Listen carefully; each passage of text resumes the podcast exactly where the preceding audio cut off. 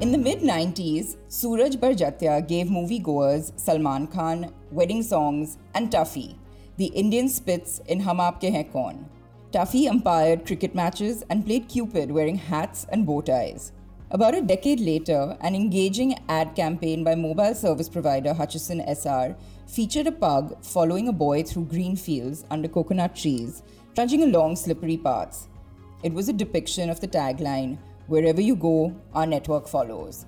In the years that followed, an increase in urbanization, disposable incomes, and the humanization of pets spurred a boom in India's pet care industry. One such pet owner was Rashi Narang. After getting a little pup into her life in 2007, Rashi struggled to find any kind of quality product for her four legged baby. While most of us would have simply succumbed to the limited options available in the highly disorganized pet market, Rashi set out to create products from scratch. What began as a passion project for her puppy Sara soon fueled into a successful entrepreneurial venture called Heads Up for Tails. Her journey from building a better world for her dog to making sure that every pet gets only the best is what makes her a true visionary. In this episode, Rashi talks about creating the pet care category from scratch to becoming a leader in the segment.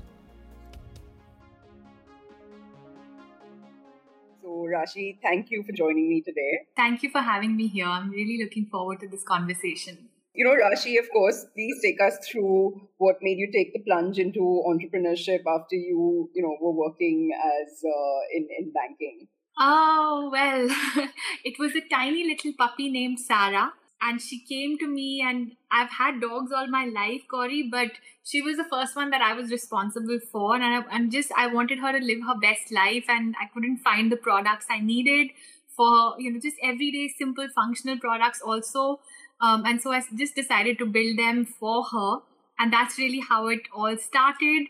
Uh, but that said, I've always wanted to be an entrepreneur, and I, I think um, I started that when I was really little. I'd be doing things uh, all the time um, that were entrepreneurial, like organizing colony fetes and events and selling cards door to door to collect money for Friendicoes and other charities. And so I think, um, and I've also always been an animal person. So I think this just, it wasn't planned, but it just came together in, in, in an amazing way for me. You know, this sounds very familiar because um, I think some of the best ideas in businesses actually come from a need that we have, uh, you know, ourselves, and uh, that's kind of how I also got into the restaurant business. Um, uh, although I had absolutely no background in hospitality, it was it came literally from a need to uh, find a great place to dine for ourselves. So you know, I, I really do believe that some of the best ideas come from you know things that uh, we feel are a gap in our own lives. And uh, absolutely, it's so it's so nice to be able to see a white space and then decide to go fill it in some small way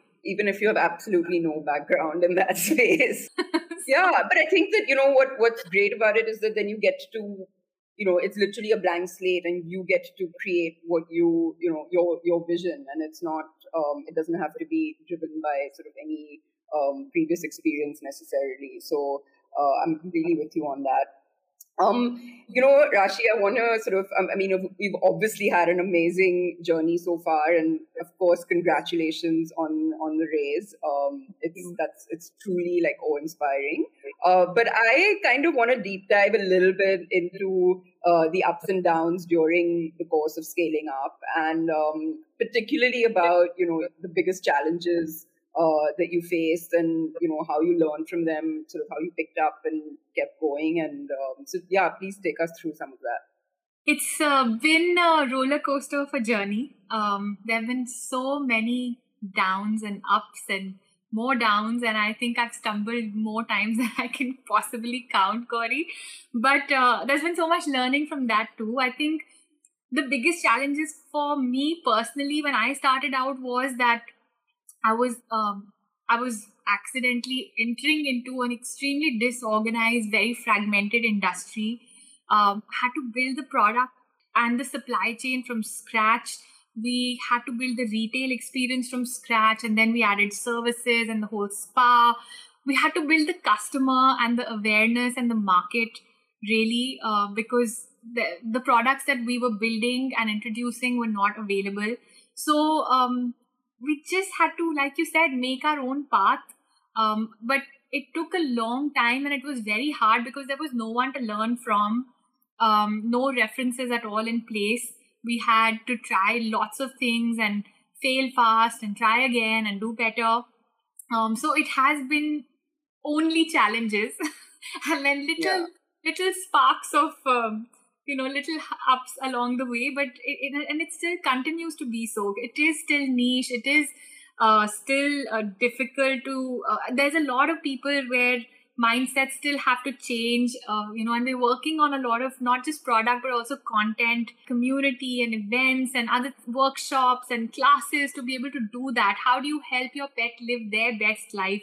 There's so little that we know about them truly um, and there's not enough people who take the time out yet uh, to understand these amazing creatures who now are sharing uh, not just our lives but our homes and sometimes even our beds so uh, mm. it it has been um, uh, it has been incredible but i think uh, despite all of those challenges and um, I, I think i've taken away so many interesting learnings you know like being close to my customers and listening to them. I remember when I first started and I built out a, a, product line and I took it to pet stores, there were more than 200 of them who showed me the door politely. But then I started to do pop up exhibitions, and there the customer was super excited, asking me questions. Mm-hmm. And I realized that I have to be close to them and have like one to one access and mm-hmm. really understand them you know learn from them get feedback. And so a lot of these products that we developed were all based on these empathy led conversations. They were based on understanding pain points understanding you know how is it to live with a senior dog versus a puppy versus a kitten versus a dog that may be allergic to something or a cat that may need something different to what was available. That's really what helped us build something fresh uh, that wasn't already there so I think uh, sometimes when, like they say, when when a door closes and another one opens, uh, you know, it is true because um, there were just so many rejections along the way. Of I mean, yeah. tell me a little bit as to why they were rejecting you. Like, what was the kind of what did you was was there something that they didn't like about the product or you know and you mentioned that there were so many stores right so you know was there an existing market or rather an existing supply, but just not of the kind of product that you were you had you you sort of felt was needed. Was that what was different about you know what you were coming up with, and also what was it about the product that you felt they didn't resonate with? Uh, at that time, the product and the supply chain was extremely basic, very, very basic. There was barely anything. It was mostly food and some treats, but there was no focus on quality, on design, on real functionality, really. Uh, so I think that they couldn't quite resonate with the fact that there was design at the center of it, or just the fact that uh, I, I realized that a lot of those uh, people they didn't have pets of their own.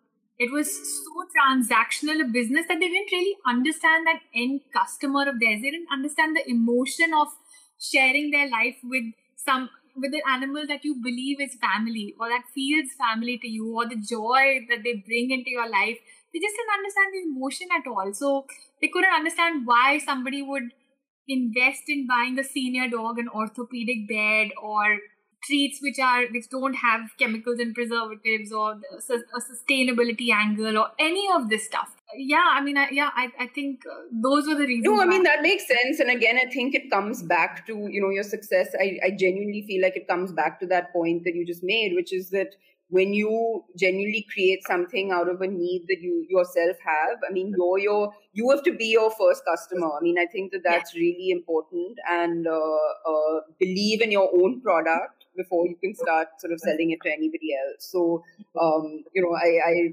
definitely think that that's a common learning that um, i share but uh, you, you you you mentioned that you know you started with pop-ups and of course trying to retail through other um, stores, and you've got this incredible presence online, and of course now so many stores as well. So what came first? Was it the brick and mortar, or was it the e-commerce? And how did you sort of transition from one to the other, or go omni-channel? And at what point in your um, you know in in the journey did you go sort of omni-channel? We actually started with online. We, we were so small, we didn't have any funds. Uh, so back in 2008, I had a school I had a school student in class 10 make me a website for 5,000 rupees. and, and wow. honestly, I remember when I'd get like even three or four orders a month, I was jumping in joy like, because there was somebody yeah. in some remote part of the country or, or, you know, in a Vishakhapatnam or a Chennai or an Agra who had found my website and actually ordered. And it was such a great feeling. But um, we realized early on that because the customer wasn't aware about these products, they were not going to look for them. And we had to enable discovery. So we started with offline, uh, took up a little kiosk, like you mentioned, just, you know, in a busy mall, which was uh, Select City. Uh, and it, it, was very popular when it had just opened. And so the discovery started. Uh, people were like, oh my God, I didn't know we could buy XYZ or a product or a toy or, you know, um, a jacket or anything that we any of the products that we had so that was really exciting um, and then mm. we realized that there's a lot more need for discovery and we have to be able to focus on the on the um, retail side of it to allow people to come in and, and really find and share and connect and touch and feel the products so they'd come in asking for a bag of food but we'd be able to have a conversation understand you know, just about their pets, pain points, help with recommendations. And that's honestly been my favorite part, just connecting with lots of pets and their families and seeing them grow through the years. So, uh, yes, we I did. And then, yeah. And then, you know, when the pandemic hit, mm. then again, we focused, uh, while we, we always had the online piece, we went back into focusing on that big and strong um, and really, in the last one and a half years, we've worked so much on the back end, on the supply chain, on the logistics, the warehousing, hiring for tech, and building customer care. And there's so much that goes on an e-com site that is isn't quite easily visible to the eye. Uh, and sometimes I feel like retail is a little bit easier, maybe in so many ways. But yes, that's what we've been doing, and and really also building a lot of content, like I mentioned, so that if you're a pet parent and you want to do better by your pets, there's some place for you to come and learn. Uh, so heaps more coming there as well. Amazing. So can you give us an idea of how what the split is between uh, the revenue of like a delivery? I mean, uh, online versus physical retail, like just in maybe pre-COVID and what it is today.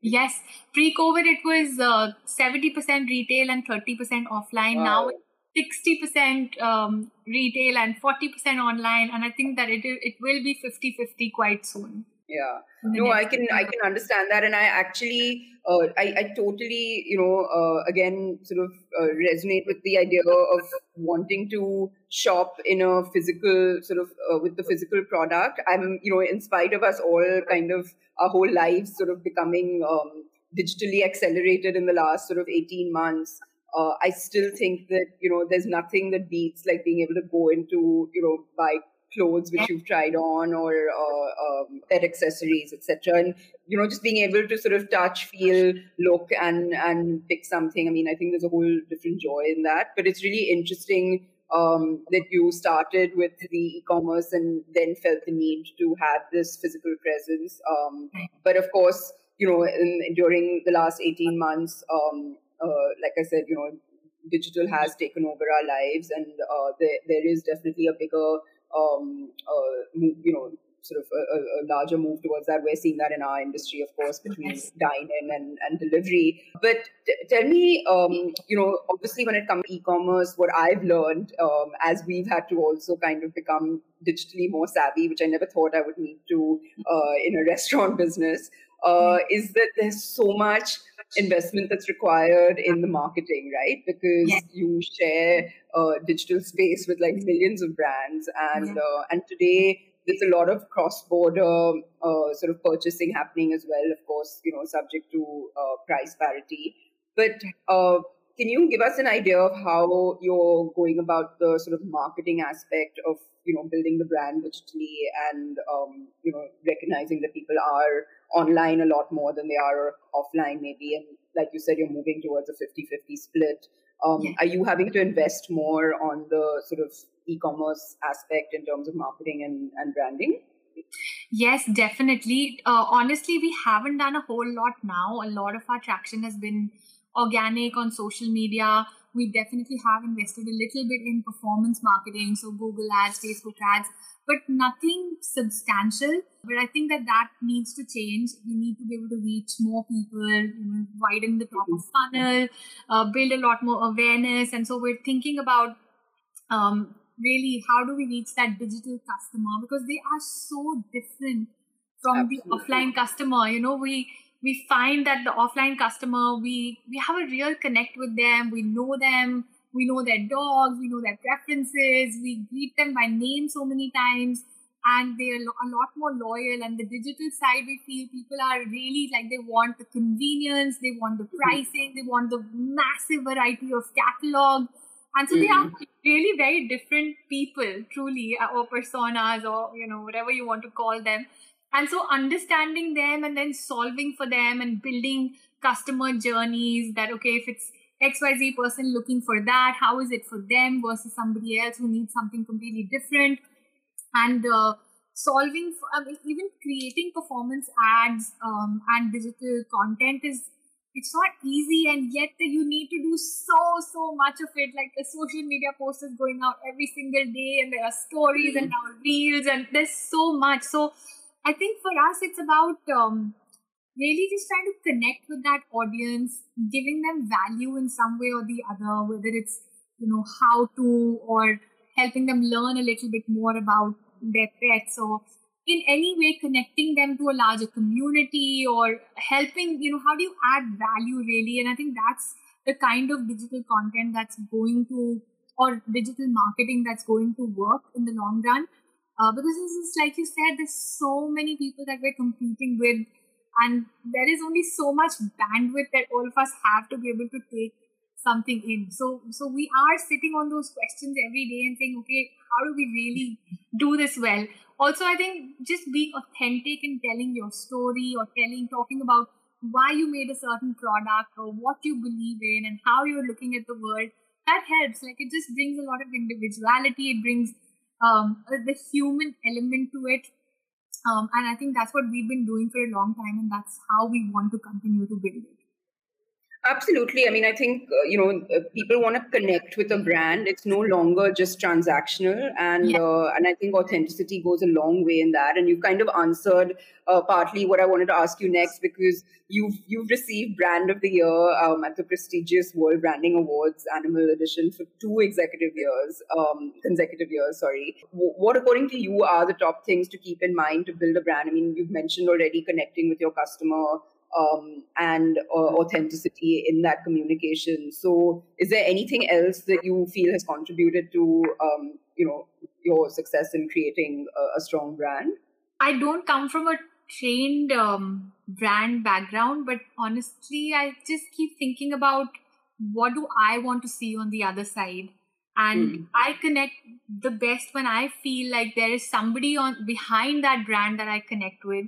So we we put out our values, our mission, our thoughts, and our ideas out there. And um, I think at the end of it all, um, we just build not just for the human customer, but we've also kept the pets at the center of it all. Um, mm-hmm. Um, and that's hard because our, our customer is different from our end user.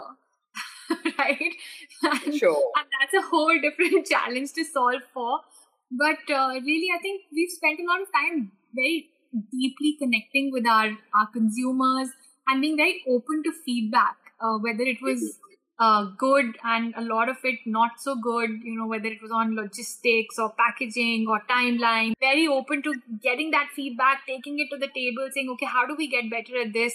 What do we do next? How, you know, how do we how do we solve and make this just better for our customer, both the consumer and the actual buying customer? And and just evolving from that. So i don't think that there are any any real secrets to brand building. I think it's just about you being you not trying to be someone else authenticity like we spoke about and um, not being afraid to put your thoughts out there no matter how different they may be from other people. And of course you'll have trolls and of course you'll have critics but that's okay. I don't i think we're not trying to solve to make everybody happy because we can't. Nobody can Yeah. So, um, Again, you know, I really, I mean, I, I, I totally connect with everything you're saying. And I think that a really important learning that I've also had is that you can't keep looking over your shoulders to what everyone else is doing. And you just need to focus on what your vision is for your brand and uh, you know and just keep working at it. And you know i mean we started our sort of hospitality business around the same time as you. And um, and sometimes it just requires that perseverance to keep going at it even if it doesn't you know always uh, um, you know happen to your sort of timetable. Uh, so I want to talk a little bit. I mean, this is incredible that you've, uh, you know, you've had this, uh, you, have raised fifty million dollars between your um, you know pre Series A and Series A. I mean that's really really uh, uh, awe inspiring. Like I said, and and congratulations again. Um, take us through that a little bit. You know how um, uh, how you how that sort of process was, and you've you've done this race during uh, the worst time of everyone's life in the middle of a lockdown and uh, a pandemic. So how did that kind of process start? And and also uh, you know you, it's it's been 13 years. Um, normally uh, my understanding is that with e-commerce businesses that process starts a lot earlier in the journey. Um, yes. so you know how did waiting this long um, help or not help you? And uh, why did you sort of decide at this point uh, rather than you know even three four five years ago um, to start that process Sure, happy to walk you through it. Um, it's been exciting, first of all, and uh, so we we got investor interest quite early on in the journey, but um, we were really focused on getting the product market fit and understanding if this is deep enough. Um, are we getting it right or not? And so um, for eight years we stayed bootstrapped just building on product supply chain customer awareness all of that stuff. Also i was living overseas and with my husband he got transferred with work and it just was not the right time. But we moved back in 2015 end and 2016 we raised a small round from family offices and some hnis um, just to see uh, you know and and really take things to the next level and then through the years we have taken smaller rounds again from the, from the similar pool of investors. Um, and we were very clear about the fact that we needed people who really resonate with our value system. Uh, so there were there were those three questions that we always ask you know when should you raise money?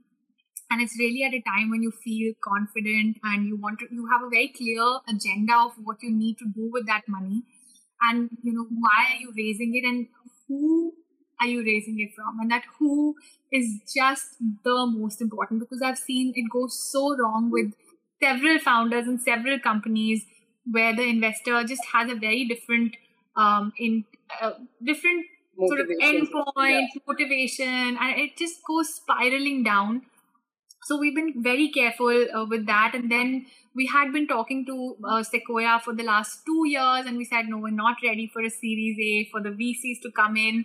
But i think now uh, after building what we have we've really been focusing on, on building that very strong foundation.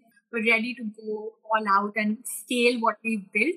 Um, so it also came from that confidence of um, having done it before and also just knowing that we've got great partners. And then Whirl Invest came in uh, and you know just earlier this year as well. And it, it just happened really quickly. But the whole pandemic and the lockdowns and just trying to do everything over zoom and you know due diligence and all of that took forever and ever and ever you know? so it took like five six months for us to really have it all in place um, and then and then raise so it's been exciting it's been exciting but there's so much responsibility that comes with funds. Uh, you know you have to it's somebody else's money that you're responsible for you really need to be careful on how you're using it.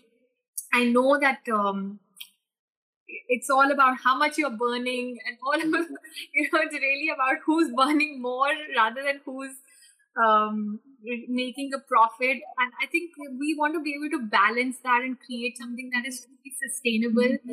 So our model and the kind of people that we are and the team that we are, we're not just going to go all out and just, um, you know, mindlessly throw Slow. it around we want to be very, very uh, careful about how we use it, how we spend it, and how we grow uh, things. Also, because this is so passion led, and sometimes when you scale too fast, you can lose a lot of the soul. Um, mm-hmm. and that's not something that we want to do. So there's investments that have come in, and, and I and I hope that we can all just see it through are you allowed to tell us a little bit about what's sort of planned in the in the short term short to medium of course of course we're looking at you know hiring more people hiring a, hiring better talent uh, working a lot on sort of technology and um, uh, more omni-channel tech uh, we're working on building an app we're working on creating a lot of content uh, we're trying to, of course, scale up the product uh, piece, a lot of innovation.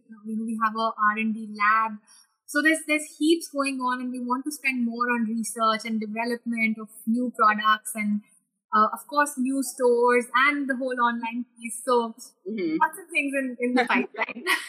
well, it's going to be, it looks like it's going to be very busy for you. Uh, but just coming back to the investors, you know, uh, my understanding is that when it comes to raising um, uh, investment, it, it's as much about you know investors sort of interviewing a brand and sussing out a brand and vetting a brand as it is about you know the founders and the entrepreneurs finding the right fit like you mentioned yeah. right so uh, how did you what were some of the parameters for you when you were you know like when, when you were sort of um, evaluating whether you know, whether it was the family offices and the HNIs or whether it was um, you know the VCs. How did you evaluate the right fit for your business? For me personally, it was about finding the finding people who believed and understood our long term vision and and were in it for a slightly longer term and they didn't want quick exits at least mm. when, it, when we were raising the initial rounds when we really wanted that that faith that they are there with us and this may go anyway mm. uh, not necessarily you know the good way um, and so i think knowing that and also people who were passionate about pets who wanted to make that impact who wanted to make that difference who wanted to change that landscape and were willing to bet on it this wasn't a conventional business there was no one to learn from there weren't any even now there's very little data available, market reports and research has not been really conducted. So we didn't have like solid business plans to present because there was there was nothing there. It was a lot of guesswork and a lot of gut work. so so and it's and it's still mean in some part some ways it still is because um, it is still very niche. It is still very small. It's growing definitely. Um, but um, I think you need to feel it with someone. I know I don't know if that makes sense, but you need to just intuitively feel the connect and know that it's right. Actually, sometimes you won't even know if it's right, but I think you know if it's wrong. Right. And then you just walk away. And we did that too with a couple of people. So that's, that's, amazing. I mean that that sort of strength to walk away when you know you you're having some money thrown at you, I'm sure takes a lot of um, courage. So uh, it was difficult, and I remember crying, but I'm so glad in hindsight I did it. Uh, amazing. So, uh, tell me about the Heads Up for Tails Foundation, and um, you know what inspired you to start that. Um. So, Gauri, you know, I've been an animal person always, and um, even with Heads Up for Tails, we realized that uh, I mean, ever since the beginning, we've been doing everything that we could in small ways and big ways to help our streeties and urban animals, primarily dogs, uh, because that's where we see the most amount of human animal conflict, whether it's bites or abuse or cruelty. Um, and now, recently, even cats, because their population has really exploded in the last couple of years. And I think, um, and to formalize what we were doing and, and give it a little bit more attention and, and uh, more resources, we created the foundation. And our main aim is really education because we realize that you start to care about something when you understand it. Um, otherwise, you just don't. And um, what we wanted to do and have been doing is really trying to change mindsets, helping people understand that the, sh- the planet is a shared resource. The street is on the road, that is their home. Um, it's not just ours. And and just enabling and facilitating you know that that to be more peaceful you know whether it's um, through vaccination drive, so you feel secure that okay, my dog, the dogs outside are uh, have their rabies injection, so even if there's a bite, it's it's not uh, so dangerous. Or um, helping with adoptions, we do a lot of adoption camps at our stores, or um, sterilization so that the numbers don't keep increasing.